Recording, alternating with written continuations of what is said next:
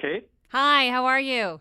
I'm fine. How are you? Great, thanks. Listen, we're looking forward to having you coming back to London. You were uh, raised here, basically, living out in Hamilton now, but uh, you're back for the Jack Richardson Music Awards. I am. Yeah. Next weekend. Now, what Looking are forward to that. what are you doing with the Jack Richardson London Music Awards? What's your part in it? Well, as a recipient, past recipient in 2010 of the Lifetime Achievement portion, I'm going to come back and attend the dinner event on the- the Friday, Yeah. which will be before. I think a lot of live bands will be playing that night afterward. So I'll be part of that. And then also attending the awards on Sunday night for sure. And uh, Saturday, I don't know, I would like to attend the. Uh, Thing with Bob Ezrin on Saturday, which sounds like it would be really interesting. Oh, it'd be cool. We had a chance to chat with him last week. hmm He's got so many good stories. I'm sure you do too, though. Oh, oh, oh yes. I'm sure we all have. We do all have our stories. But Bob Ezrin probably has most of He's probably got some juicy ones working with Alice.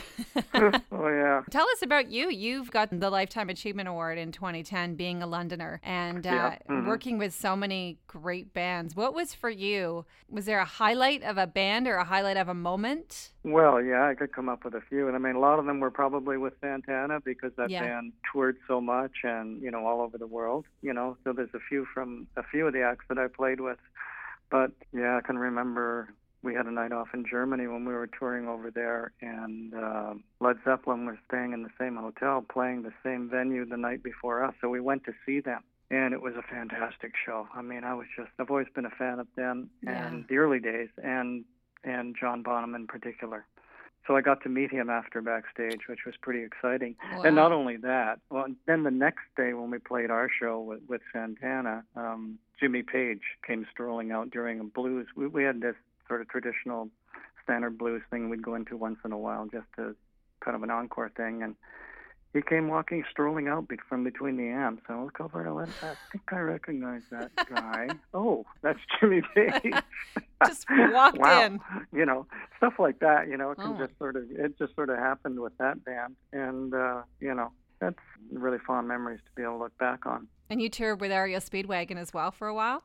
I did not real long for a couple of years though. Yeah. Yeah, their their, their drummer Alan Gratzer retired in '89, I think it was, and uh, I had been working with a spin-off band of theirs with actually the bass player Bruce Hall and Kevin Cronin. Okay. and uh, we were playing in clubs around LA. They they used a spin-off name called the Strolling Dudes. Where they got that, I have no idea.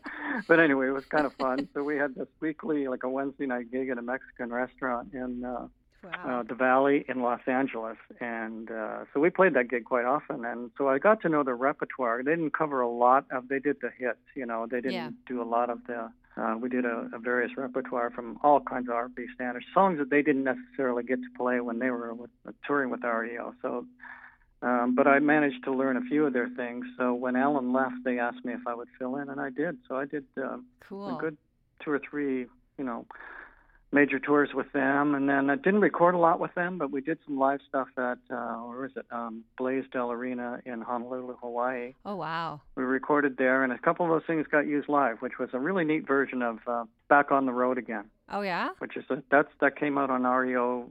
Uh, the second decade, kind of Okay. a greatest hits. It was their second edition of their greatest hits, and uh, they did, they put a live version of that on there, which was Bruce Hall. That's one of the few songs that Bruce Hall, the bass player, sang and wrote but it's a really great straight ahead eighth notes, you know. goom, goom, ga, ga. Uh, it's just rock, you Yeah. know. It's really raw rock, and and I didn't get a chance to play that a lot with Gino Vanelli. It came from more of a sort of refined approach to recording because Yeah. that was the, what he was writing like, and so I really liked, uh, you know, it was uh, nice that I had the opportunity to to just you know, play some really great simple grooving music, and that's that song was really like that. Yeah. Uh, I would So be it a was lot fun a to lot do. of fun. You could just Yeah. let loose, Mhm. right? Oh, we did. We did. Graham, we're excited to have you uh, coming back to London. It, it's going to be there's so much going on the full week with different events and different things they've got going on. But it'll be it'll be great to Mhm. see yes, you. I understand. It's going to be a busy week for London. An exciting Yeah. one. That's great. We've got a bunch of shows going on. There's a Monsters of Rock show on Thursday night, and uh, Helix Helix is performing there, and so that'll be fun. Mm-hmm. Mm. Oh, Um, really? Yeah. yeah. Uh-huh. Great. Yeah, there's a bunch of them, and then uh, I'll be down at the award show as well. So it'll be uh, it'll be a great night. Okay, great. I'll look Excellent. forward to meeting you there. Uh-huh. All right, thanks so much, Graham. Appreciate it. Okay. Oh, you're so welcome, Kate. All right, take My care. pleasure. Okay, bye bye.